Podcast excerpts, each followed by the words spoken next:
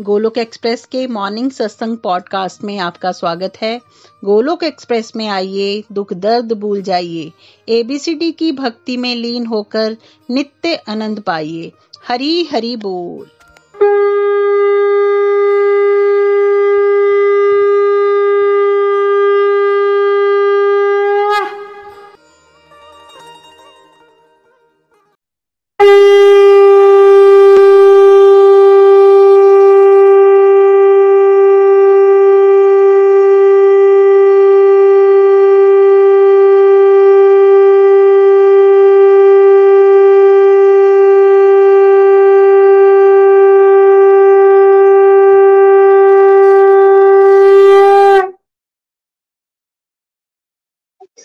जय श्री कृष्ण चैतन्य प्रभु नित्यानंद, श्री अद्वैत गदाधर, श्रीवासादि गौर भक्त वृंद हरे कृष्ण हरे कृष्ण कृष्ण कृष्ण, हरे हरे। हरे राम हरे राम राम राम, हरे हरे। श्रीमद भगवद गीता की जय, गौर निताय की जय। श्री श्री राधा श्याम सुंदर की जय। Busy through the body free as a soul Hari Hari बोल, हरि हरि बोल। शरीर से रहिए व्यस्त और आत्मा से रहिए मस्त। हरि नाम जपते हुए। Transform the world by transforming yourself.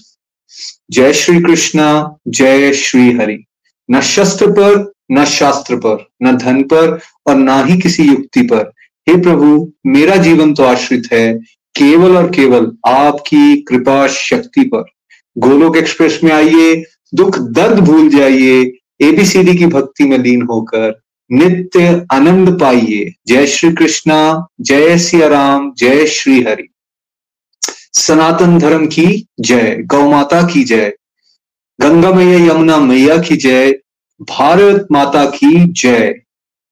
Friends ये स्पेशल सत्संग में आप सभी का स्वागत है। जैसा कि आप जानते हैं 2023 का ये आखिरी दिन है 31 दिसंबर वैसे तो सनातन धर्म के अकॉर्डिंगली ये हमारा नववर्ष नहीं है, लेकिन क्योंकि पूरे वर्ल्ड में इसको फॉलो किया जा रहा है, और कहीं ना कहीं हम सब लोगों की भी अटैचमेंट होती है कि आज थर्टी फ़र्स्ट है तो कोई ना कोई सेलिब्रेशन होनी चाहिए। तो गोलोक एक्सप्रेस डिवोशनली इस नव वर्ष की अंतिम इस साल के अंतिम दिन को सेलिब्रेट कर रहा है। 2023 में बहुत सारी अचीवमेंट्स गोलोक एक्सप्रेस भगवान की कृपा से हासिल कर पाया। इसलिए भगवान का आभार करने के लिए भी ये सत्संग।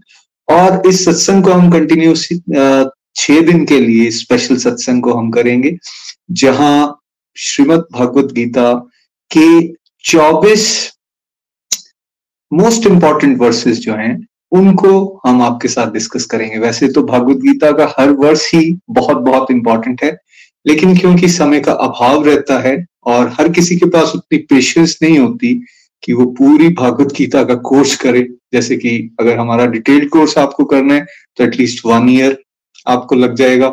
और जैसा कि अब एक जो हमारा विस्तार में कोर्स चल रहा है डिटेल्ड कोर्स वो इनफैक्ट थ्री इयर्स तक को एक्सटेंशन उसमें लग जाती है। तो बीच बीच में हम शॉर्ट कोर्सेज लेकर आते हैं और हमें ये एहसास हुआ था लास्ट ईयर भी कि हमने जब 2023 खत्म हो रहा था, तब हमने 23 मोस्ट इंपॉर्टेंट वर्सेस की एक सीरीज़ तैयार की थी। जिसको आप सबने बहुत प्यार दिया। तो इसी तरह आप 2024 में हम जा रहे हैं। तो 24 मोस्ट स्पेशल वर्सेस आपके लिए हम लेके आ रहे हैं। ये छह सत्संग में हम करेंगे। आज उसका पहला सत्संग है और, जैसा कि आप सब लोग जानते हैं गोलोक एक्सप्रेस लगातार ये प्रयास कर रहा है कि किस तरह से भागवत गीता की टीचिंग्स घर घर तक पहुँचे। और इसीलिए भागवत गीता को एक सिंप्लीफाइड वर्जन में इस साल भगवान की कृपा से और निखिल जी के गाइडेंस से सरल भागवत गीता के रूप में सरल भागवत गीता सार रूप के रूप में हम प्रिंट करवा पाए और उस बुक को भगवान की कृपा से वन लाख से ज़्यादा कॉपीज इस साल में हम डिस्ट्रीब्यूट कर पाए ये भगवान की कृपा के बिना संभव हो ही नहीं सकता था। ये 2023 में बिगेस्ट अचीवमेंट को लोग एक्सप्रेस की रही है और इसमें जितने भी डिवोटीज ने हमारा सहयोग किया उस बुक को बनवाने में या फिर अलग अलग तरह से उसको डिस्ट्रीब्यूट करने में, उन सभी का मैं धन्यवाद करना चाहूँगा। और जितने भी डिवोटीज ने उसमें अलग अलग तरह से डोनेशंस दी ताकि हम उन बुक्स को प्रिंट करवा सकें और बाद में उसको निशुल्क सेवा अभियान के तहत लोगों के घरों तक पहुँचा सकें। उन सभी का भी मैं धन्यवाद करना चाहूँगा। फ्रेंड्स गोलोक एक्सप्रेस का ध्येय ये है भागवत गीता की टीचिंग्स जो हैं, वो घर घर तक पहुँचे। और जैसा मैंने पहले भी कहा मिशन ये है कि घर घर मंदिर, हर मन मंदिर बने। आज हमारे मंदिरों में हम लोग जाते हैं वहाँ से पीस पॉजिटिविटी हैप्पीनेस लेके आते हैं। बट कहीं ना कहीं हम ये सब अनुभव कर रहे हैं कि हमारे घर मंदिर नहीं बन रहे। और कारण ये है कि कहीं ना कहीं हमारे मन संसार में रमे हैं, वहाँ भगवान नहीं है। तो जैसे मंदिर में जाके पीस हैप्पीनेस पॉजिटिविटी हमें मिलती है, वही पीस हैप्पीनेस पॉजिटिविटी यदि हमें अपने घरों में मिलना शुरू हो जाए तो इससे बढ़िया और क्या हो सकता है? और यही प्रयास लगातार हम करते रहेंगे। ये साल अदरवाइज़ भी बहुत इंपॉर्टेंट रहा because physical expansion Golok express का हुआ। बहुत सारे शहरों में जाके हमें uh, ये बुक डिस्ट्रीब्यूशन का मौका तो मिला ही। साथ साथ में हरिनाम संकीर्तन और भगवत गीता का प्रचार प्रसार करने का मौका मिला। इसके लिए जितने शहरों में हम गए और वहाँ के जितने डिवोटीज ने हमें प्यार दिया, उन सभी का भी मैं धन्यवाद करना चाहूँगा। वो इतना प्यार भगवान की कृपा से हम सबको मिला है जिसको वर्ड्स में एक्चुअली एक्सप्लेन नहीं किया जाता और एक्चुअली हमें जोश देता है कि हम इस कारवां को आगे बढ़ाते चलें। और आज का जो स्पेशल कोर्स हम शुरू कर रहे हैं, ये भी बेसिकली इसी ध्येय के साथ है, इसी लक्ष्य के साथ है। और ये हमने नोटिस किया कि जनरली जब बात स्क्रिप्चर्स की आती है और भगवत गीता की आती है तो थोड़ा सा इंटरेस्ट हम दिखाते ज़रूर हैं। लेकिन जब हमें पता चलता है कि यार ये तो काफ़ी लंबा है और इसमें तो काफ़ी समय लगेगा तो कहीं ना कहीं हम उतनी पेशेंस नहीं रख पाते और अनफॉर्चुनेटली हम इतनी डिवाइन विजडम जो कि बिल्कुल हमारी लाइफ के साथ रिलेटेड है, और हर समय जिसकी हमें ज़रूरत रहती है, उसको कहीं ना कहीं हम मिस आउट कर जाते हैं।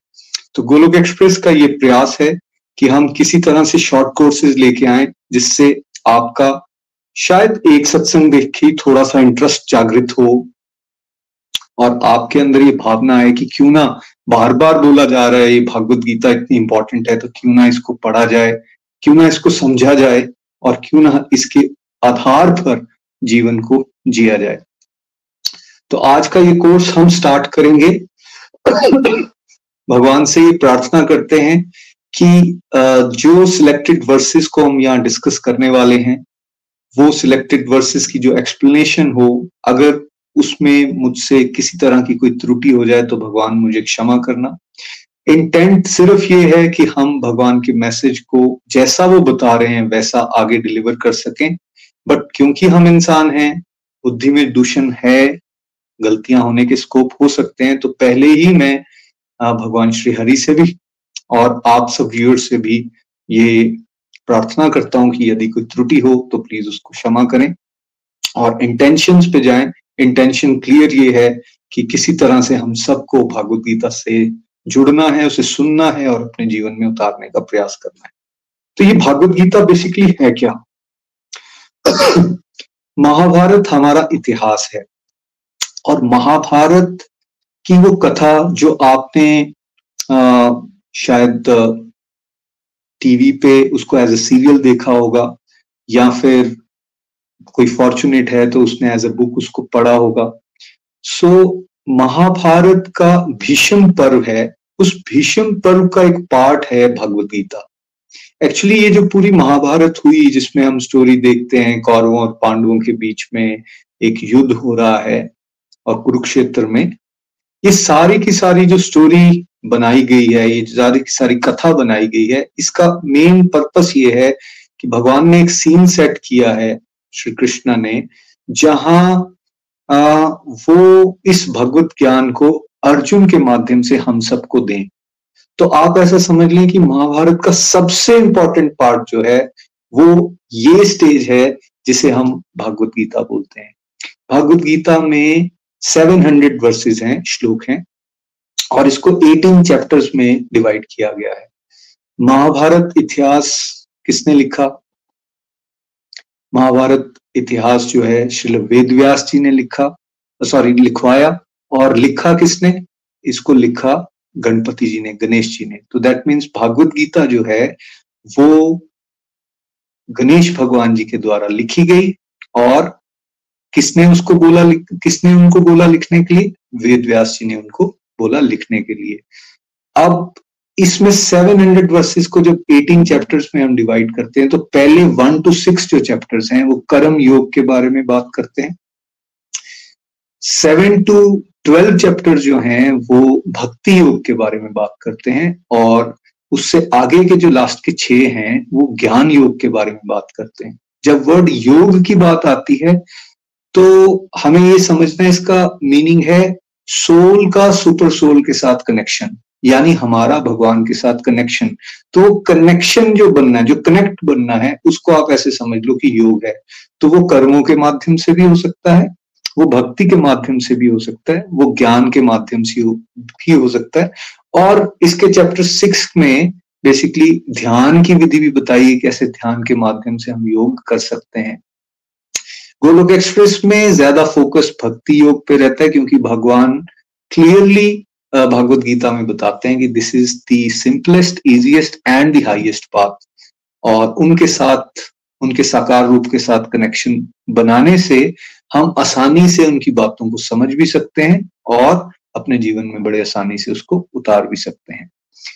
अब ये भगवत गीता हमारे लिए इंपॉर्टेंट क्यों है? ये हमारे लिए इंपॉर्टेंट इसलिए है क्योंकि इसमें मोस्ट प्रैक्टिकल नॉलेज दी गई है। जो हम एजुकेशन सिस्टम में आज पढ़ते हैं या जो जो पढ़ के हम बड़े हुए वो पढ़ाई हमें केवल और केवल मटेरियल एजुकेशन के लेवल तक रखती है, जो जो केवल हमें एक जॉब तक दिलवा सकती है। लेकिन हमारी इनर इंजीनियरिंग क्या है? इमोशंस को कैसे कंट्रोल करना है? कॉन्फिडेंस कैसे बढ़ना है? विल पावर कैसे इंप्रूव करनी है? एंगर को कैसे मैनेज करना है? टाइम को कैसे वैल्यू करना है? हमें अपनी ड्यूटीज़ को अगर करना है तो उसको अच्छी तरह से परफॉर्म करने का तरीका क्या है? पूरे वर्ल्ड को किस तरह से हमें एक फैमिली की तरह देखना है, इस सब के बारे में ज़्यादा चर्चा नहीं होती। हैप्पीनेस क्या है? अगर आपके सामने कोई टफ सिचुएशन आ गई है और आप डाउन हो गए हो तो कैसे उस सिचुएशन से आपको बाहर निकलना है? आज हम देखते हैं कैसे डिप्रेशन बढ़ता जा रहा है एंजाइटी बढ़ती जा रही है, बहुत सारे लोग सुसाइड कर लेते हैं। इन इश्यूज़ को कैसे एड्रेस करना है? इसके बारे में आज हमारी एजुकेशन हमें नहीं बना, बताती। लेकिन ये सारे के सारे आंसर्स जो हैं, ये इनर इंजीनियर्स इंजीनियरिंग से जुड़े हुए, आप माइंड क्या है बॉडी क्या है सोल क्या है इंटेलेक्ट क्या है इस सबको समझाती है भागवत गीता। इनफैक्ट भागवत गीता एक perfect question perfect answer book है। परफेक्ट क्वेश्चंस किसने पूछे?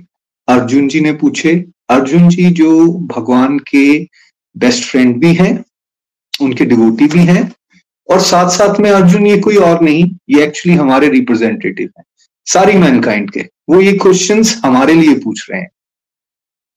और भगवान परफेक्ट आंसर्स दे रहे हैं बिकॉज़ भगवान परफेक्ट है।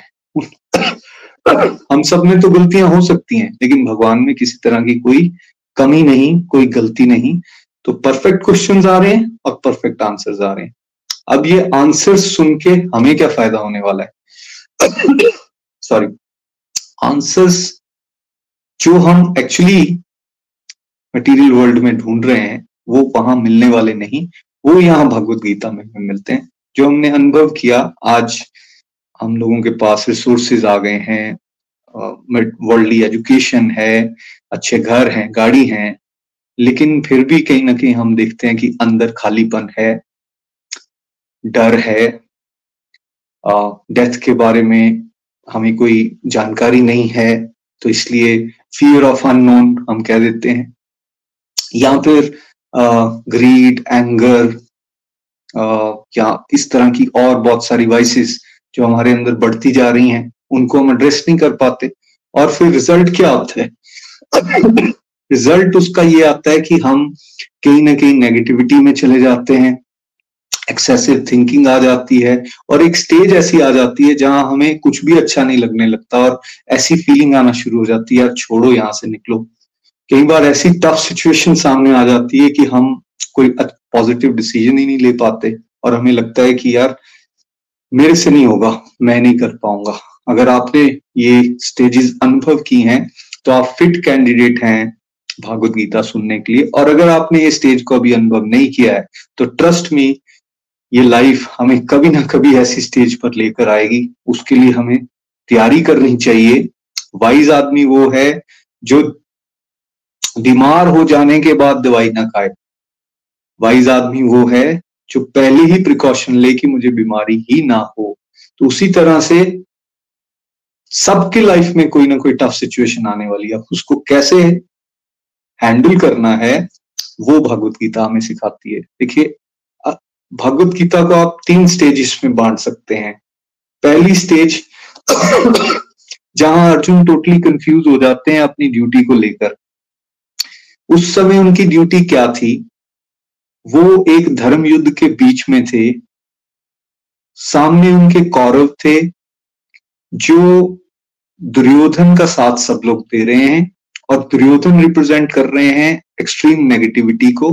उस समय पर अगर दुर्योधन राजा बना रहता तो जैसे उसने द्रौपदी तक के वस्त्रों का हरण करवा दिया मतलब अपनी भाभी तक को डिसरिस्पेक्ट किया तो आप समझें कि आम जनता का क्या होता अगर दुर्योधन जैसी नेगेटिव फोर्सेस राजा बन जाती। भगवान का लक्ष्य यह है कि पांडवों के माध्यम से युधिष्ठिर को राजा बनवाया जाए बिकॉज़ युधिष्ठिर धर्मराज हैं, वो धर्म को रिप्रेजेंट करते हैं राइटियसनेस को रिप्रेजेंट करते हैं।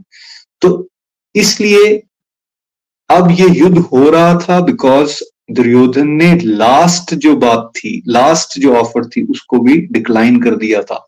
दुर्योधन ने यहाँ तक कह दिया था कि मैं सुई की एक नोक के बराबर जगह पांडवों को नहीं दूँगा, जबकि स्वयं भगवान ऑफ़र लेके गए थे कि एटलीस्ट पाँच गाँव तो दे दो। लेकिन फिर भी वो नहीं माना तो अब युद्ध इनएबिटेबल था, युद्ध होना था। और पांडवों की तरफ़ से जो स्ट्रॉन्गेस्ट वॉरियर थे, वो कौन थे? वो अर्जुन थे। उस टाइम के बेस्ट वॉरियर थे। बेस्ट आर्चर थे। तो अब अर्जुन कॉन्फिडेंट हैं और सामने लड़ने के लिए तैयार हैं। अब ऐसी स्थिति में जब वो अपने सामने अपने रिलेटिव्स को देखते हैं तो वो कंफ्यूज हो जाते हैं। तो first stage of Bhagavad Gita ये है कि जहाँ अर्जुन अपनी ड्यूटी को लेके कंफ्यूज हो जाता है, जैसे कि हम भी कुछ करना चाहते होते हैं, लेकिन हमें ऐसा लगना शुरू हो जाता है कि मेरे से नहीं हो पाएगा और निराश हो जाते हैं, हताश हो जाते हैं और समटाइम एस्केपिज्म का सहारा लेते हैं और एक्सट्रीम जब हो जाता है तो बहुत सारे लोग तो सुसाइड भी कर लेते हैं आपने नोटिस किया है आसपास सोसाइटी में। तो that is first stage second stage कहाँ है जहाँ अर्जुन भगवत गीता को विनम्र भाव से सुनते हैं और फिर एक ऐसी स्टेज पे पहुँचते हैं जहाँ उसको लगता है कि नहीं, मुझे अच्छा लगना शुरू हो गया। बाहर युद्ध का क्षेत्र वैसे के वैसे बना हुआ है, कोई चेंज नहीं आ रहा। लेकिन क्योंकि अब वो भगवान के कनेक्ट में आ गया और उनकी बात को सुन रहा है तो अब उसका कॉन्फिडेंस बढ़ गया, उसको अच्छा लगना शुरू हो गया। He is not concern about his बाहर की जिम्मेवार अभी वो एक्चुअली एक तरह से कॉन्फिडेंस में आ रहा है कि नहीं, मैं कर सकता हूँ। मुझे लेकिन आप भगवान और बताइए this is second stage and then third stage comes जब अर्जुन पूरी बातों को सीख जाते हैं और बिल्कुल कॉन्फिडेंट हो जाते हैं और कहते हैं, करी सही वचनम तवा। प्रभु, अब आप जैसा कह रहे हो, मैं वैसा करने के लिए तैयार हूँ। तो ये तीन स्टेजेस एक तरह से हम सब लोगों के एक जीवन का रोड मैप हमें बता रही हैं। अगर हम फील करते हैं कि कहीं ना कहीं हम हताश हैं, निराश हैं, या फिर अभी हमें लगता है कि नहीं, हमें भगवान की तो ज़रूरत ही कोई नहीं है हमें इस गाइडेंस की कोई ज़रूरत नहीं, हम स्वयं ही कुछ कर लेंगे। तब भी अभी हम फ़र्स्ट स्टेज या उससे पहले की स्थिति में हैं। और हमें पहुँचना कहाँ है? हमें उस थर्ड स्टेज पे पहुँचना है, जो हाईएस्ट स्टेज है, जहाँ हम भगवान की सेवा मानकर सारी की सारी अपनी ड्यूटीज़ को कर रहे हो। ये मानते हुए कि प्रभु, अब मैं केवल निमित्त मात्र हूँ, आपने मुझे चुन लिया है, अब मैं सारी की सारी जिम्मेवारियाँ, जो सामने मेरे चैलेंजेस आएँगे, वो आपके साथ मिलके, जुड़ के, ज़रूर उसको अच्छे से लड़ूँगा और जीत भी जाऊँगा। मतलब एक स्टेज ऑफ़ निराशा to a stage of super confidence तो अगर हम सब लोग उस सुपर कॉन्फिडेंस स्टेज तक पहुँचना चाहते हैं तो हम सबके लिए क्या है? हम सबके लिए ये भगवत गीता है। भगवत गीता से हमें ये जानकारी मिलती है कि हमारे जीवन का असली लक्ष्य क्या है। कैसे हम इस संपूर्ण जगत को एक परिवार की तरह देख सकते हैं। किस तरह हम अपनी ड्यूटीज़ को निस्वार्थ भाव से जगत कल्याण के लिए करते हुए आगे बढ़ सकते हैं। भगवत गीता से हमें ये जानकारी मिलेगी कि कैसे हम संपूर्णता से सफलता को हासिल कर सकते हैं। कैसे संपूर्ण रूप में हम खुश रह सकते हैं? जो आज की डेट में एक बड़ा क्वेश्चन है सब लोग खुशी को ढूंढ रहे हैं खुशी मिल रही भगवत गीता से हमें ये जानकारी मिलती कि हम कैसे खुश रह सकते हैं कैसे पीस हासिल कर सकते हैं है ना? और साथ ही साथ हम अपनी सारी वर्ल्डली ड्यूटीज़ को कैसे भगवान की गाइडेंस में रह के निभा सकते हैं। तो अगर, अगर आप भी इस तरह से अपने जीवन को शेप करना चाहते हैं और भगवान के द्वारा दी गई गाइडेंस को फॉलो करके लाइफ लीड करना चाहते हैं तो then Bhagavad Gita is for you और उसको आज हम यहाँ फ़र्स्ट चैप्टर के एक वर्ष के साथ स्टार्ट करेंगे। जैसे मैंने थोड़ा सा ओवरव्यू आपको दिया चैप्टर वन का नाम शोकग्रस्त अर्जुन है, जहाँ अर्जुन युद्ध क्षेत्र में सामने आते हैं कॉन्फिडेंट हैं शुरू में। लेकिन फिर जैसे ही जैसे ही अपने सामने, अपने रिलेटिव्स को देखते हैं, अपने गुरुओं को देखते हैं तो वो कंफ्यूज हो जाते हैं। अगर आप पिक्चर भी देख रहे होंगे तो अब उनकी कंफ्यूज स्टेट आ गई है। एक तरह से कंडीव उन्होंने छोड़ दिया है। उनको लग रहा है, मैं नहीं लड़ पाऊँगा। यहाँ इस चैप्टर वन में बेसिकली अर्जुन की मन अर्जुन का मन जो है वो बिल्कुल विचलित हो गया है, जैसे हम लोगों का भी होता है। एक स्टेज पे हमें लगता है, नहीं नहीं, हम कर लेंगे। लेकिन सडनली सिचुएशन ऐसी आती है, जब हमें लगता है, नहीं, हमसे नहीं होगा। और निराश और हताश हो जाते हैं। ऐसी ही स्टेज चैप्टर वन में आती है तो हम एक वर्ष यहाँ पे पढ़ेंगे। श्लोक नंबर फोर्टी सेवन है। प्लीज़ नीलम जी, ज़रूर पढ़िए। हरी हरी बोल हरी हरी बोल। चैप्टर फ़र्स्ट शोकग्रस्त अर्जुन संजय ने कहा धनुषवान त्याग कर शोकग्रस्त अवस्था में अर्जुन रथ के आसन पर बैठ गया फिर रिपीट करती हूँ ये श्लोक फोर्टी सेवन है संजय ने कहा धनुषवान त्याग कर शोकग्रस्त अवस्था में अर्जुन रथ के आसन पर बैठ गया हरी हरी शोकग्रस्त अर्जुन चैप्टर वन और ये श्लोक जो आप पढ़ रहे थे नीलम जी, ये आखिरी श्लोक है इस चैप्टर का। ये बेसिकली अर्जुन की स्थिति को बता रहा है। यहाँ संजय बात कर रहे हैं। संजय बता रहे हैं कि अर्जुन ने अब धनुषवान को त्याग दिया है, और वो शोकग्रस्त अवस्था में आ चुके हैं और रथ के आसन पे बैठ चुके हैं।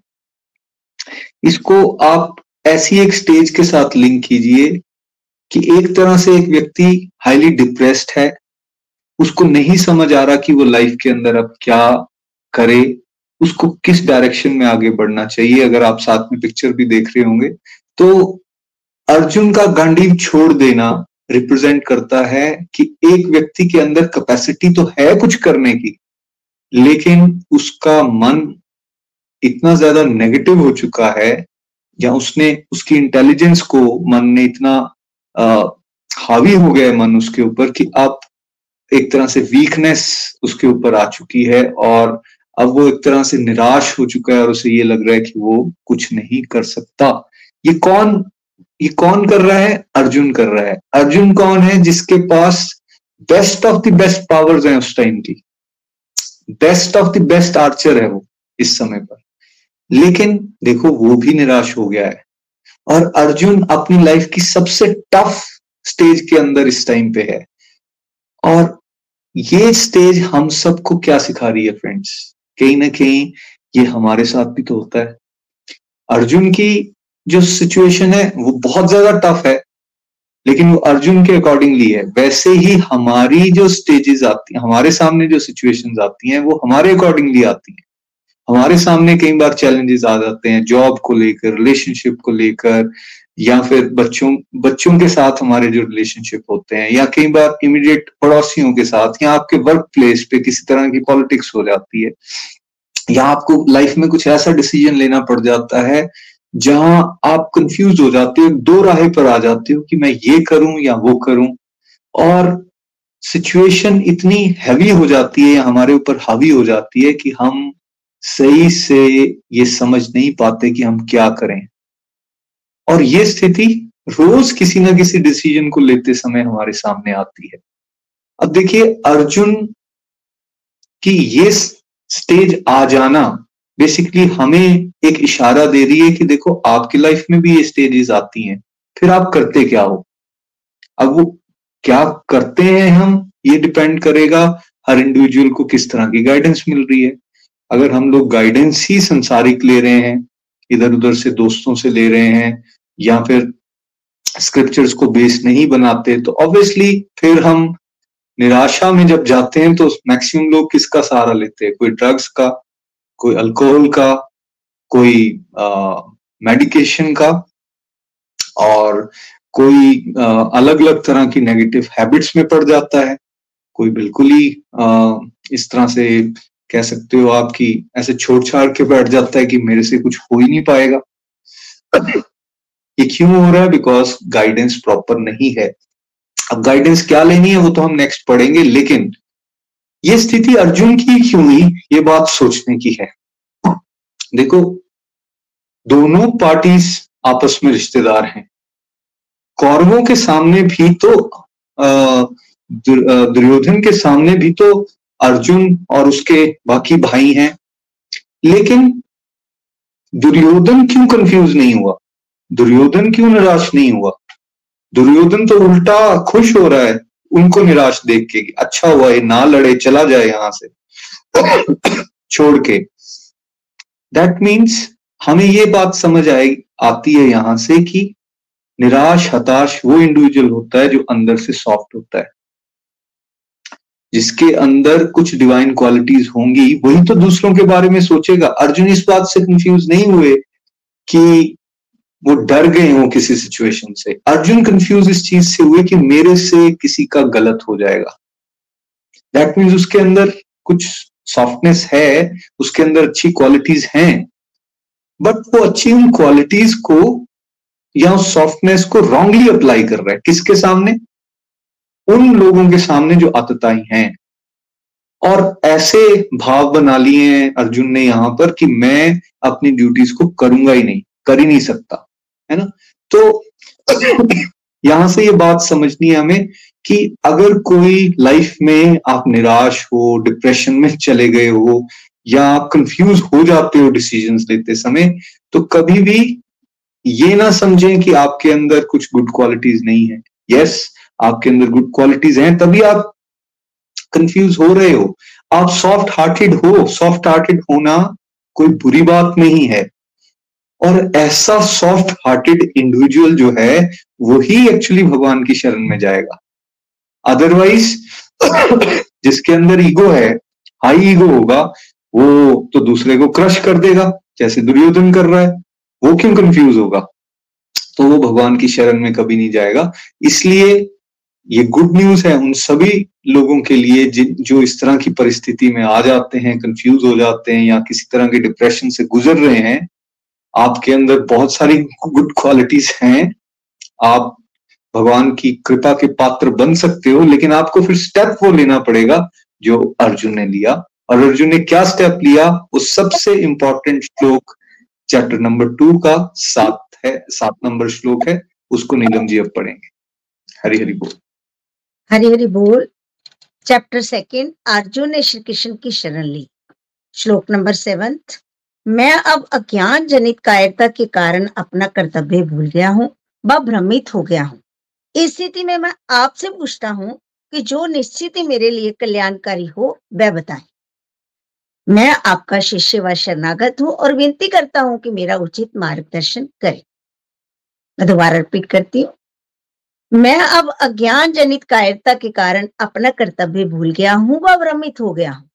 इस स्थिति में मैं आपसे पूछता हूँ कि जो निश्चित ही मेरे लिए कल्याणकारी हो, वह बताए। मैं आपका शिष्य व शरणागत हूँ और विनती करता हूँ कि मेरा उचित मार्गदर्शन करे। हरी हरी। ये भगवत गीता में सबसे इंपॉर्टेंट श्लोक है। जो श्लोक को याद रखे और रोज इसको स्मरण करता रहे, इस तरह की प्रेयर्स जैसे अर्जुन कर रहे हैं, वैसे करता रहे, उसका कल्याण होने से कोई नहीं रोक सकता, भगवान उसकी साइड पे ज़रूर रहेंगे। अब देखिए, मैंने पहले कहा था गाइडेंस कौन सी ले रहे हैं हम? अगर हम गाइडेंस ही मटेरियलिस्टिकली फंसे हुए लोगों की ले रहे हैं, और स्क्रिप्चर्स को या भगवान की द्वारा दी गई गाइडेंस को बेस नहीं बना रहे तो फिर हमारा हित कैसे होगा? हम तो फंसे रहेंगे। अर्जुन ने लेकिन क्या किया? अर्जुन कंफ्यूज हो गए, निराश हो गए, हताश हो गए, लेकिन अब उन्होंने भगवान की शरण को ग्रहण कर लिया। उन्होंने ये एडमिट किया कि मैं अंदर से वीक हो गया हूँ। अपनी गलती को एक तरह से माना, अपनी वीकनेस का एहसास किया और क्या बोल रहे हैं? मैं अपने कर्तव्य को भूल गया हूँ। मेरी क्या ड्यूटी है और क्या नहीं कि मुझे क्लैरिटी नहीं हो रही? जैसे हमारे साथ भी इस तरह की कंफ्यूज स्टेट ऑफ़ माइंड आती है ना तो उस समय लेकिन हम करते क्या है? दैट इज़ वेरी इंपॉर्टेंट अगर हम उस समय फालतू में टीवी देखते रहे सीरियल्स देखते रहे, किसी तरह से टाइम पास करने की कोशिश करें तो हमारा फ़ायदा नहीं होने वाला कुछ भी। लेकिन अगर उस समय किसी भी तरह की कंफ्यूजन आई है तो हम भगवान से ऐसे प्रार्थना करना शुरू करें, प्रभु, हमें नहीं पता चल रहा हमारे लिए सही क्या है, गलत क्या है। वो भ्रमित हो गया हूँ, ऐसा कह रहे हैं अर्जुन। दैट मीन्स अब मैं कंफ्यूज हूँ, मुझे समझ नहीं आ रहा, मैं ये डिसीज़न लू या वो डिसीज़न लू। अब ऐसी स्थिति में अर्जुन कहते हैं कि मैं आपसे पूछ रहा हूँ। अब आप मुझे इंस्ट्रक्ट कीजिए। आप मुझे ऐसा बताइए जिससे मेरा कल्याण हो सके। वो बातें बताइए जिससे मैं एक्चुअली अपनी ड्यूटीज़ को अच्छे से समझ के, अच्छी तरह से निभा सकूँ। अब मैं आपका शिष्य हूँ, मैं आपका शरणागत हो गया हूँ और विनीत भाव से मैं आपसे पूछता हूँ कि उचित मार्गदर्शन दो गाइडेंस दो मुझे। तो हम भगवान से जनरली क्या मांगते हैं जाके? सोच के देखिए। धन, वैभव, संतान, मेरे जो हमारी डिजायर्स हैं मटेरियलिस्टिक वो पूरी हो जाएँ। इस तरह की एक लंबी विश लिस्ट हमारे पास होती है। यहाँ जहाँ जहाँ हम फंसे होते हैं, हमें लगता है यार किसी तरह से दुख ना आए हमारे जीवन में, बस सुख ही सुख आए। मांग क्या रहे हैं, ये बहुत इंपॉर्टेंट है भगवान से। मांग तो रहे हैं, लेकिन अगर मांग रहे हैं हम मेटेरियलिज्म से जुड़ी हुई चीज़ें तो बात बनने वाली नहीं। क्या मांगना है भगवान से, वो यहाँ अर्जुन हमें सिखा रहे हैं। मार्गदर्शन मांगिए भगवान से। गाइडेंस मांगिए भगवान से। अब अर्जुन बड़ा क्लियरली ये कह रहे हैं कि मुझे नहीं समझ आ रही। लेकिन आपकी समझ तो मेरे से हज़ारों करोड़ों गुना अच्छी है। तो दैट मीन्स अब उसने भगवान को अपने फ्रेंड या अपने रिलेटिव से ऊपर भगवान मानना शुरू किया। देखो वर्ल्डली लेवल में भी ये होता है। अगर आपने किसी गाइड से कुछ सीखना है, मान लो कोई साइंस का प्रोफेसर है, उससे आपने कुछ सीखना है तो आप उसके पास हम्बल होके जाओगे। अपने आप को, जो आपने बड़ी सारी नॉलेज एक्वायर की है, उसे जरा खाली रख के, घर तक छोड़ के जाओगे और विनम्रता से उससे क्वेश्चन करोगे और उसके एक्सपीरियंसेस में जो उसने सीखा है, वो फिर आपको जब बताएगा, उसको हम्बली सुनोगे तो आप सीख जाओगे। लेकिन अगर आप पहले ही प्री कंसीव नोशंस के साथ जाओगे, ऐसे नहीं वैसे होता है, वैसे नहीं वैसा होता है और डिसरिस्पेक्टफुल तरीके से किसी के पास पहुंचोगे तो क्या सीख पाएँगे हम? कभी कुछ नहीं सीख पाएँगे। तो अर्जुन हमें क्या बता रहे हैं? अगर भगवत गीता को सीखना है, समझना है और फिर जीना है तो हमें ह्यूमिलिटी अपने जीवन में लानी पड़ेगी। ह्यूमिलिटी नहीं होगी, हमें ये बातें समझ में नहीं आने वाली। और ह्यूमिलिटी कोई बाहर से इंपोर्ट तो की नहीं जा सकती। ह्यूमिलिटी आएगी कैसे? हमने ये एक्सपीरियंस किया है कि यदि कोई रेगुलर नाम जाप करना शुरू करे। लॉजिकल क्वेश्चन उसके बहुत आ रहे हैं, उनको थोड़ी देर के लिए साइड पे रख दे। थोड़ी देर के लिए वो सुने, सिर्फ़ सुने और क्वेश्चंस आते हैं उनको साइड पे। अभी नहीं, मेरे को सिर्फ़ सुनना है, भगवान क्या कह रहे हैं। आप नोटिस करेंगे, आप नोटिस करेंगे कि छह महीने से एक साल का समय अगर आपने दे दिया आपको भगवान की बातों को गहरा अर्थ समझने में बहुत मदद मिलने वाली है। तो अर्जुन ने बेसिकली क्या किया? वो भगवान की शरण में चले गए। इसका मतलब हमें क्या करना है? हमें भी लाइफ में वेट नहीं करनी है हमारी टफ सिचुएशन आने की। आज अगर सब कुछ हमारा अच्छा चल रहा है तो this is the prime time जब हम भगवान के साथ कनेक्शन अपने को स्ट्रॉन्ग करें। बिकॉज़ कब परिस्थितियाँ बदल जाएँगी? कब हालात चेंज हो जाएँगे, कोई नहीं जानता। और ये तो हम सब जानते हैं, और आए दिन हम आस पड़ोस में अपने देखते हैं, अपने रिलेटिव्स के घरों में देखते हैं। सब कुछ बहुत अच्छा चल रहा था। सडनली एक घटना हुई, और ऐसी टफ सिचुएशन सामने आ गई, जिसका हर तरह से फैमिली जो है वो क्रश होना शुरू हो गई। चाहे वो फाइनेंशियल लॉस हो, घर में किसी की डेथ हो जाना हो, किसी तरह की बीमारी आ जाना हो। मानसिक रोग हो जाना एंड लिस्ट गोज ऑन भाई, हम दुखाले में रह रहे हैं, लेकिन फिर भी अगर हम इस बात को इग्नोर करें और वेट करें अच्छा हमारे साथ थोड़ी ना कुछ हुआ है, जब होगा, तब देखेंगे। भाई, अगर हम ऐसा करने वाले हैं तो हम अपना ही नुकसान कर रहे हैं। तो बेसिकली पहले से ही भगवान के साथ हम अपने कनेक्शन को स्ट्रॉन्ग करें और यहाँ जो बताया जा रहा है कि भाई, भगवान के साथ जुड़ो, विनीत भाव से उन उन, उनसे जिज्ञासा करो और उनको ये बोलो कि भाई, आप हमें राइट गाइडेंस दें। तो भगवान से मांगना क्या है? गाइडेंस और ये आपको क्या, मंदिर में जाके ही मांगनी है? मंदिर में जाओ तो ज़रूर मांगो, लेकिन आप ये सोते, बैठते, उठते, जागते, चलते, फिरते कभी भी मांग सकते हो। और इसमें कोई लैंग्वेज बैरियर भी नहीं है। आप इंग्लिश में हिंदी में पंजाबी में, जो आपकी मदर टंग है, जो वर्ड्स आप यूज़ कर सकते हो वो यूज़ करो। भगवान सारी लैंग्वेजेस समझते हैं। भगवान तो भाव ग्रही जनार्दन है। अगर आपका भाव भी ऐसा बन गया कि प्रभु, वाकई में फंस जाता हूँ, यार मेरे में बहुत गलतियाँ हैं। प्लीज़ आप मुझे डायरेक्शन देना। आपको देखो कैसे भगवान इंटरनली और एक्सटर्नली कोई गाइड आ जाएगा आपकी लाइफ में। कोई ऐसा इंडिविजुअल आ जाएगा आपकी लाइफ में जो आपको मदद करके आगे बढ़ जाएगा। और नहीं तो कई बार अंदर से ऐसा विचार कोई आ जाएगा कि आप राइट स्टेप्स लेकर आगे बढ़ जाओगे। तो भगवान कल्याणकारी हैं। उनको इग्नोर करके अगर हम लाइफ को लीड करने की कोशिश करेंगे तो हमारा कल्याण नहीं होने वाला। आप सोच के देखिए अगर अर्जुन निराश हो गए और निराश होने के बाद वो ये कहते ये कहते कि भाई आ, प्रभु अभी तो मैं निराश हो गया हूँ लेकिन ये युद्ध लड़ना भी बहुत ज़रूरी है। मैं चलो निराशा में ये युद्ध लड़ लेता हूँ। अगर आपकी बातें सुनने में बैठ गया और मैंने भगवत गीता अगर सुन ली तो फिर ये युद्ध कौन लड़ेगा? तो पहले मैं अपनी ड्यूटी निभाता हूँ, चाहे निराशा में ही सही। तो आपको क्या लगता है, अर्जुन जीत जाता? Answer is no. अर्जुन कभी भी अपने लाइफ के स्ट्रगल्स को नहीं जीत पाता। तो उसने वाइज अप्रोच क्या ली? उसने दो मिनट के लिए युद्ध की तरफ़ ध्यान हटा दिया। उसने क्या बोला? पहले मैं भगवान की शरण में जाऊँगा उनसे मैं ये ज्ञान हासिल करूँगा और उसके बाद जो ज्ञान मुझे मिल जाएगा, मेरे क्वेश्चंस के जो आंसर्स मिल जाएँगे, फिर मैं अच्छे से युद्ध को लड़ूँगा। ये वाला पार्ट हम लोग लाइफ से मिस कर रहे हैं। इसको हमें कनेक्ट यहाँ पे बनाने की ज़रूरत है। नेक्स्ट वर्स प्लीज़ 47 श्लोक नंबर 47 कर्म करने का तो तुम्हें निश्चित ही अधिकार है परंतु उनके फलों पर तुम्हारा अधिकार नहीं। अपने आप को कभी कर्मों के फलों का कारण मत मानो, और कर्म ना करने में भी तुम्हारी, कर्म ना करने में भी अनुरक्त मत हो जाओ। दोबारा रिपीट करती हूँ। कर्म करने का तो तुम्हें निश्चित ही अधिकार है, परंतु उनके फलों पर तुम्हारा अधिकार नहीं। अपने आप को कभी कर्मों के फलों का कारण मत मानो, और कर्म ना करने से भी अनुरक्त मत हो जाओ। हरी बोल बहुत प्यारा श्लोक है और मोस्ट इंपॉर्टेंट और मोस्ट फ़ेमस श्लोक है ये भागवत गीता का। कर्मण्यवाधिकारस्ते माँ फलेशु कदाचन। और एवरी स्टूडेंट आई थिंक कहीं ना कहीं भारत में तो ये किसी ने सुना ही होता है, कर्म करो, फल की इच्छा मत करो, ऐसे बात भी करते हैं। ये वो श्लोक है।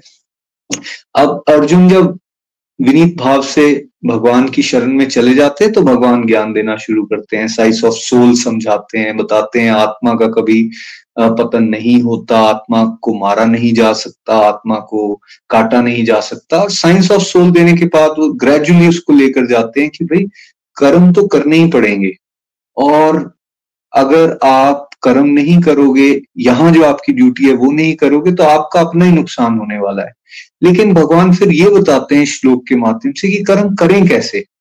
तो कह रहे हैं, इसको आप तीन पार्ट्स में समझो इस श्लोक को। पहले पार्ट में कह रहे हैं, कर्म करने का तो निश्चित ही अधिकार है। मतलब कर्म ड्यूटीज़ वो हमारे कर्म क्षेत्र में आती हैं, वो तो हमें करनी है। वो हमारी ड्यूटी है। लेकिन फलों का अधिकार हमारे हाथ में नहीं है। मतलब जब हम कोई भी ड्यूटी करते हैं, कोई भी कर्म करते हैं तो उस कर्म की क्वालिटी पे फोकस करना ये हमारे हाथ में है।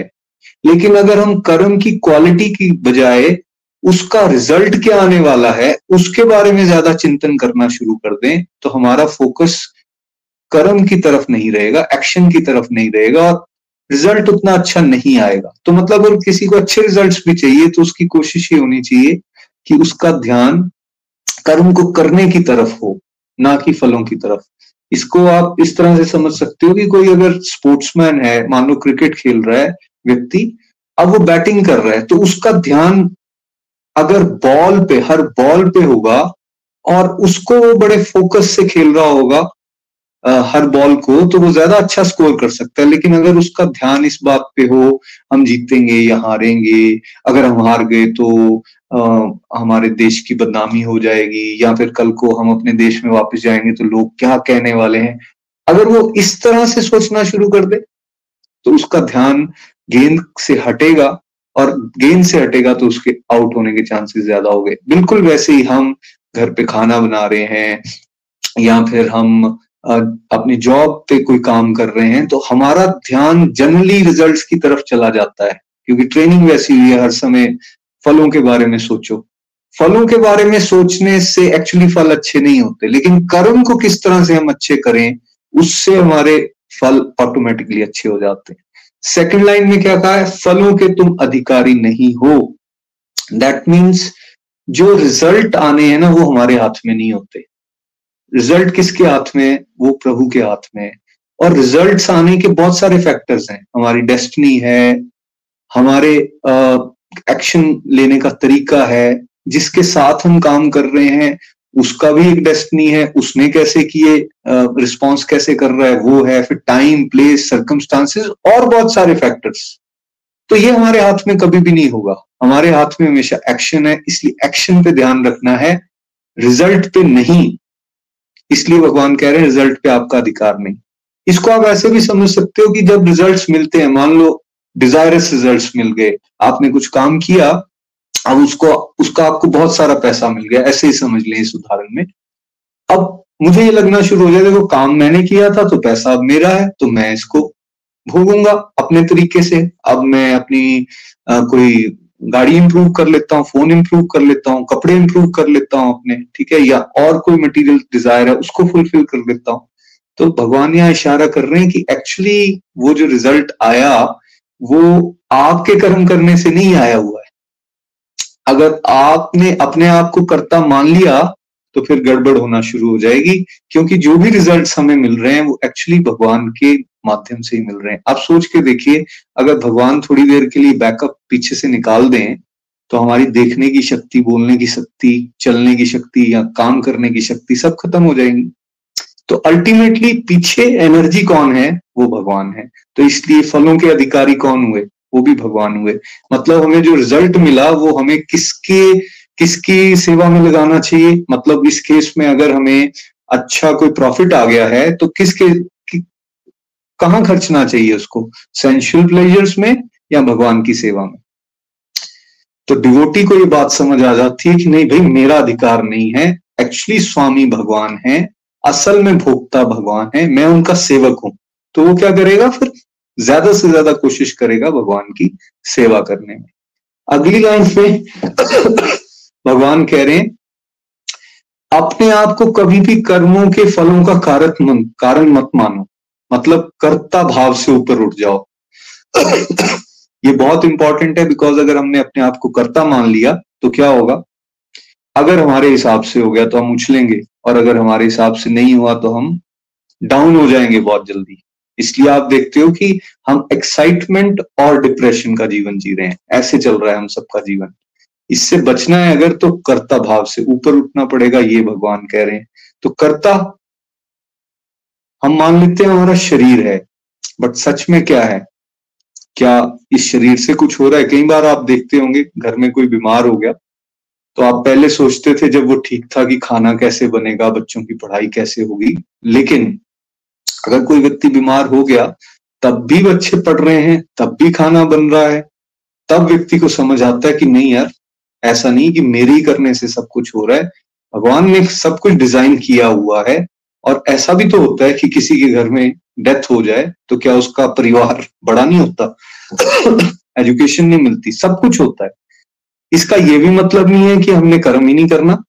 कर्म करना है, लेकिन उसके कर्तापन को छोड़ना है, ये बात यहाँ पे सिखाई जा रही है। और थर्ड कर्म ना करने से भी अनुरक्त मत हो जाओ।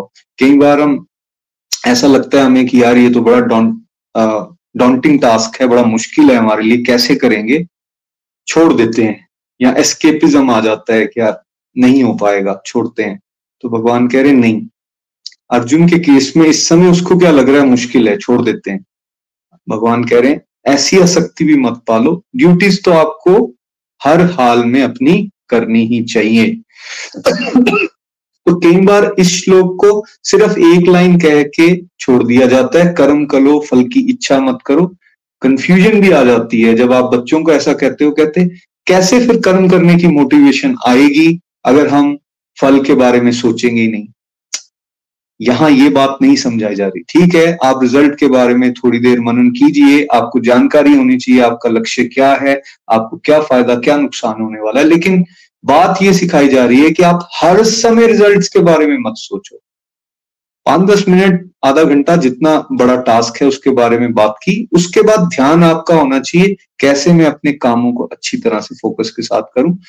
कर्ता भाव से ऊपर उठ के और कभी भी मैं कर्म ना करने के प्रति अनुरक्त ना हो जाऊँ। कई बार ये स्थिति आती है, आप अपनी तरफ़ से बड़ा प्रयास कर रहे थे फ्रेंड्स के बीच में कुछ सेटलमेंट करवाने का लेकिन बाद में पता चला आपको कि जिनकी सेटलमेंट आप करवा रहे थे, वो ही आपके बारे में कुछ बैक बाइटिंग करना शुरू हो गए। तो ऐसा भाव आ जाता है। छोड़ो, फिर मैं क्यों करूँ? हम नहीं करेंगे बीच में कुछ तो दैट मीन्स हमने फिर उसको ड्यूटी नहीं समझा। हम अटैचमेंट के साथ कर रहे थे और जैसे ही हमारे बारे में किसी ने कुछ बोला, हमने कर्म करना ही छोड़ दिया। तो भगवान यहाँ इशारा दे रहे हैं कि ऐसे नहीं। एज अ ड्यूटी आपने करना है।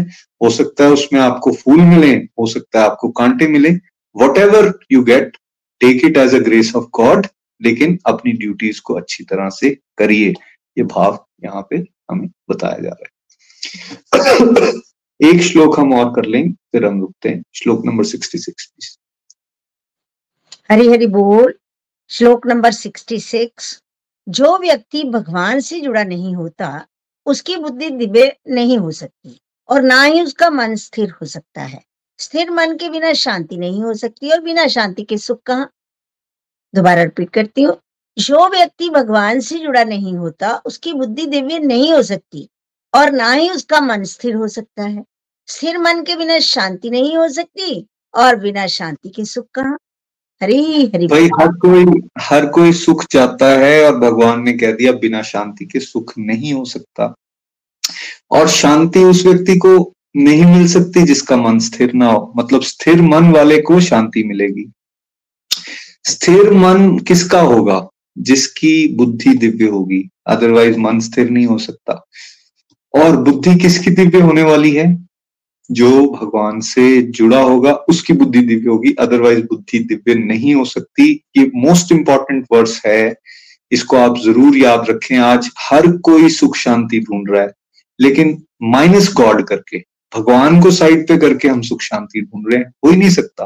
क्लियरली कह दिया है भगवान ने। मतलब नो गॉड नो पीस छोटा सा फॉर्मूला आप पकड़ के चलिए। भगवान को साइड पे कर दिया हमने, हम चाहते हैं हर चीज़ मेटीरियलिज्म में हमें मिलती जाए और साथ में हमें सुख शांति मिल जाए। नहीं हो पाएगा। इसलिए इस वर्ष को गहराई से समझिए, जब तक हमारी बुद्धि दिव्य नहीं होगी, वो दिव्य बुद्धि कब होने वाली है? जब किसी एक इंडिविजुअल का भगवान के साथ रिश्ता स्ट्रांग होगा। दैट मीन्स हमारी बुद्धि पे भगवान बैठ जाएँगे। तब हमें ये पता चलेगा सही मायने में राइट डिसीज़न क्या लेना है। आज हमारे आ, सामने किसी भी तरह की टफ सिचुएशन आती है तो हम मटेरियल इंटेलिजेंस के हिसाब से उसका आ, फैसला लेने की कोशिश करते हैं डिसीज़न लेने की कोशिश करते हैं और बाद में फ्रस्ट्रेशन मिलती है। डिसीज़न लेते समय भी फ्रस्ट्रेशन और जब वो एक्शन हमने कर लिया, उस समय भी फ्रस्ट्रेशन और जब उसका रिज़ल्ट आता है तो उसमें भी और नेगेटिविटी लेकिन भगवान कितना बढ़िया फॉर्मूला हमें बता रहे हैं। अगर भगवान स्वयं बुद्धि में विराजमान हो जाए कनेक्शन भगवान के साथ स्ट्रांग हो जाए तो भगवान कह रहे हैं आपकी डिवाइन इंटेलिजेंस हो जाएगी। आप चीज़ों को बिल्कुल गहराई से समझ पाओगे। आप विचलित बिल्कुल नहीं होंगे। जितना मर्ज़ी टफ सिचुएशन क्यों ना आ जाए, आप उस सिचुएशन को बड़े अच्छे से हैंडल कर पाओगे। अगर आपको फेलियर भी मिलता है, तब भी आप निराश नहीं होंगे। और अगर आपको कोई सक्सेस मिल जाती है, कोई मॉनिटरी बेनिफिट या मटेरियलिज्म में आपको किसी भी तरह की कोई हैसियत हासिल हो जाती है, तब भी आप उससे विचलित नहीं होंगे। दोनों में आप ये जानते रहेंगे कि भाई, भगवान की हेल्प से ही सब कुछ हो रहा है। मैं तो केवल एक रोल प्ले कर रहा हूँ। तो दैट मीन्स डिवाइन इंटेलिजेंस होगी जब डिवाइन इंटेलिजेंस है, तब मन शांत होगा। अदरवाइज़ आप सब अपना अपना असेस करके देख लीजिए। अगर हम डिवोशन को साइड पे कर दें तो मन इतना शांत है, इतना घुमाता है एक इंडिविजुअल को, ऊपर से नीचे तक। और आज ये जो डिप्रेशन एंजाइटी प्रेशर हम देख रहे हैं, ये इसी भागे हुए मन की वजह से है। इसलिए मन को स्थिर करना सबसे ज़्यादा इंपॉर्टेंट है। और मन स्थिर तब तक नहीं होगा जब तक हम भगवान के साथ नहीं जुड़ेंगे। और फिर अगले की बात आ गई, भाई, मन स्थिर नहीं है तो शांति नहीं है, और शांति नहीं है तो फिर सुख नहीं है। तो सिंपल सी बात है, सुख और शांति चाहिए तो अपने कनेक्शन को भगवान के साथ स्ट्रॉन्ग कीजिए अदरवाइज़ ये पॉसिबल नहीं है। श्रीमद भगवत गीता की जय। हरे कृष्ण हरे कृष्ण कृष्ण कृष्ण, हरे हरे। हरे राम हरे राम राम राम, हरे हरे। तो आज वर्सेस को हम यही तक रखेंगे। आइए एक भजन सुनते हैं रेणु जी से, फिर सत्संग को विराम देंगे। हरी हरि बोल। हरी हरि बोल हरी हरि बोल, श्रीमद भगवत गीता की जय हो। बहुत बहुत आनंद आ रहा था। 2023 को बाय बाय करने का, इससे अच्छा इससे अच्छा भगवान ने ये सुनहरा मौका कोई और हमें दे ही नहीं सकते थे। तो अगर क्विकली दो तीन लर्निंग की बात करूँ, जो आज हमने नितिन जी के माध्यम से कुछ इंपॉर्टेंट वर्सेस को समझा फ़र्स्ट दुख के आध्यात्मिक फ़ायदे। जब जब हताश होंगे, निराश होंगे, वहीं से स्टेज आती है सबकी तरफ़ से आशा छोड़कर भगवान को पुकारने की। और तभी कोई भगवान की शरण में जाएगा। और जब कोई भगवान की शरण में जाता है तो उन्हीं को ही एकमात्र अपना वेल विशर और सब तरह से गुरु, अपना फ्रेंड सब कुछ मानते हुए उन्हीं से ही गाइडेंस चाहेगा। तो ये कितनी ब्यूटीफुल कितना ब्यूटीफुल हमारा जीवन बन सकता है। देन थर्ड श्लोक में आज हमने जाना कि जैसे बहुत लोगों के दिमाग में आता है कि अगर भगवान की शरण में चले जाओ तो ड्यूटीज़ को छोड़ दिया जाएगा। नहीं ड्यूटीज़ नहीं छोड़नी ड्यूटीज़ हमें करनी ही करनी है। और जो फोर्थ बहुत प्यारा श्लोक था, उसमें एकमात्र हमने क्या जाना है? कि अगर हमें खुशी चाहिए, शांति चाहिए, आनंद चाहिए तो वो केवल और केवल भगवान के साथ कनेक्ट होकर ही मिल सकता है। तो फ्रेंड्स ओवरऑल यही है कि भगवान के शरण में रहिए। भगवान ही हमारे वेल विशर हैं, वही हमारे ट्रू फ्रेंड हैं, वही हमें अच्छी गाइडेंस भी देंगे। उनकी शरण में रहेंगे तो किसी प्रकार की कोई भी और आवश्यकता नहीं रहेगी। तो थैंक यू सो मच चलते हैं। शुक्राना के फॉर्म में एक भजन आज भगवान श्री हरि के चरणों में नमन करते हुए, हरी हरि बोल, हरी हरि बोल। तेरी एहसान का बदला चुकाया जा नहीं सकता। करम में ऐसा किया तूने भुलाया जा नहीं सकता। अगर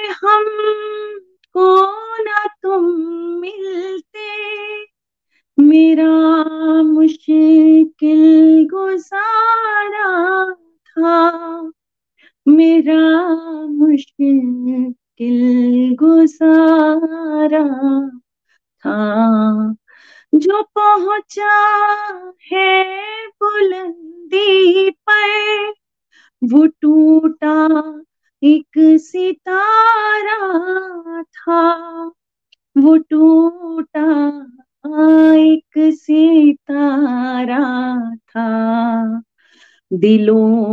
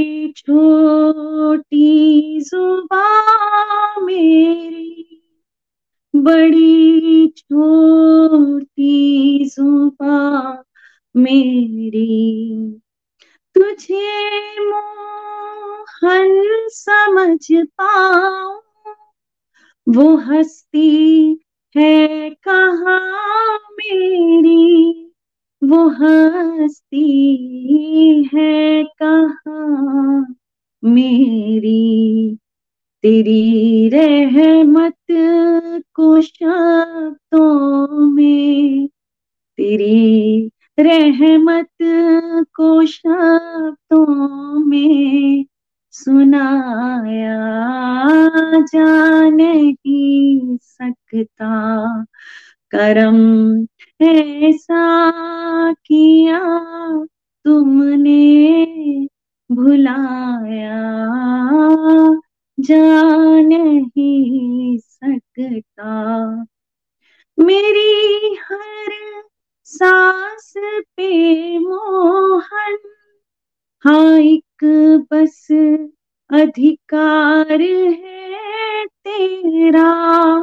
हाँ बस अधिकार है तेरा।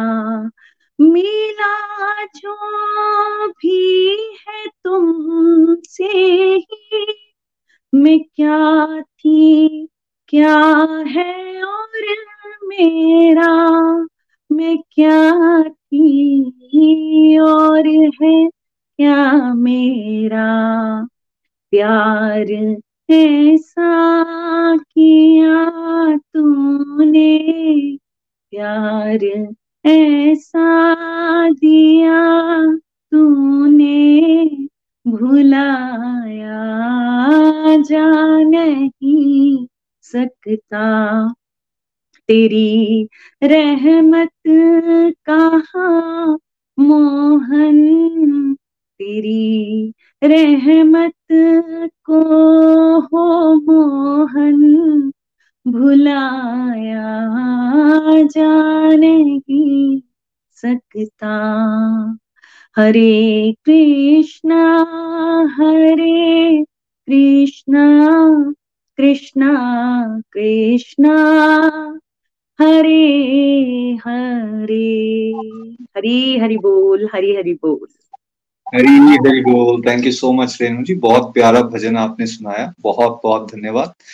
फ्रेंड्स आगे के सत्संग को हम कंटिन्यू करेंगे कल मॉर्निंग में 5:30 एएम इंडियन स्टैंडर्ड टाइम और आगे के वर्सेस जो इम्पोर्टेंट हैं, उनको हम डिस्कस करने वाले हैं। तो जुड़े रहिएगा और मैं आशा करूँगा कि अब नए साल में जो सत्संग होने वाले हैं, उनको आप कंप्लीटली सुनोगे और एटलीस्ट ये 24 वर्सेस जो हैं इनको आप कंप्लीट इस सेशन में ज़रूर करने वाले हो। Thank you so much Hare Krishna Hare Krishna Krishna Krishna, Hare Hare Hare Ram Hare Ram Ram Ram, Hare Hare. नए साल की बहुत बहुत शुभकामनाएँ आप सभी को। भगवान श्री हरि की कृपा सभी पे बनी रहे। भक्ति महारानी की कृपा सब पे बनी रहे। सब कंप्लीटली हेल्दी और हैप्पी रहें। यही मनोकामनाएँ हम आप सभी के लिए यहाँ से करते हैं। Thank you so much Hari Hari बोल। जय श्री कृष्णा। घर घर मंदिर, हर मन मंदिर। हरी हरी गोलोक एक्सप्रेस से जुड़ने के लिए आप हमारे email address info at the rate of Golak express dot O R G द्वारा संपर्क कर सकते हैं या हमारे व्हाट्सएप या Telegram number seven zero one eight zero two six eight two one से भी जुड़ सकते हैं। आप हमसे फेसबुक पेज और यूट्यूब के माध्यम से भी जुड़ सकते हैं। हरी हरी बोल।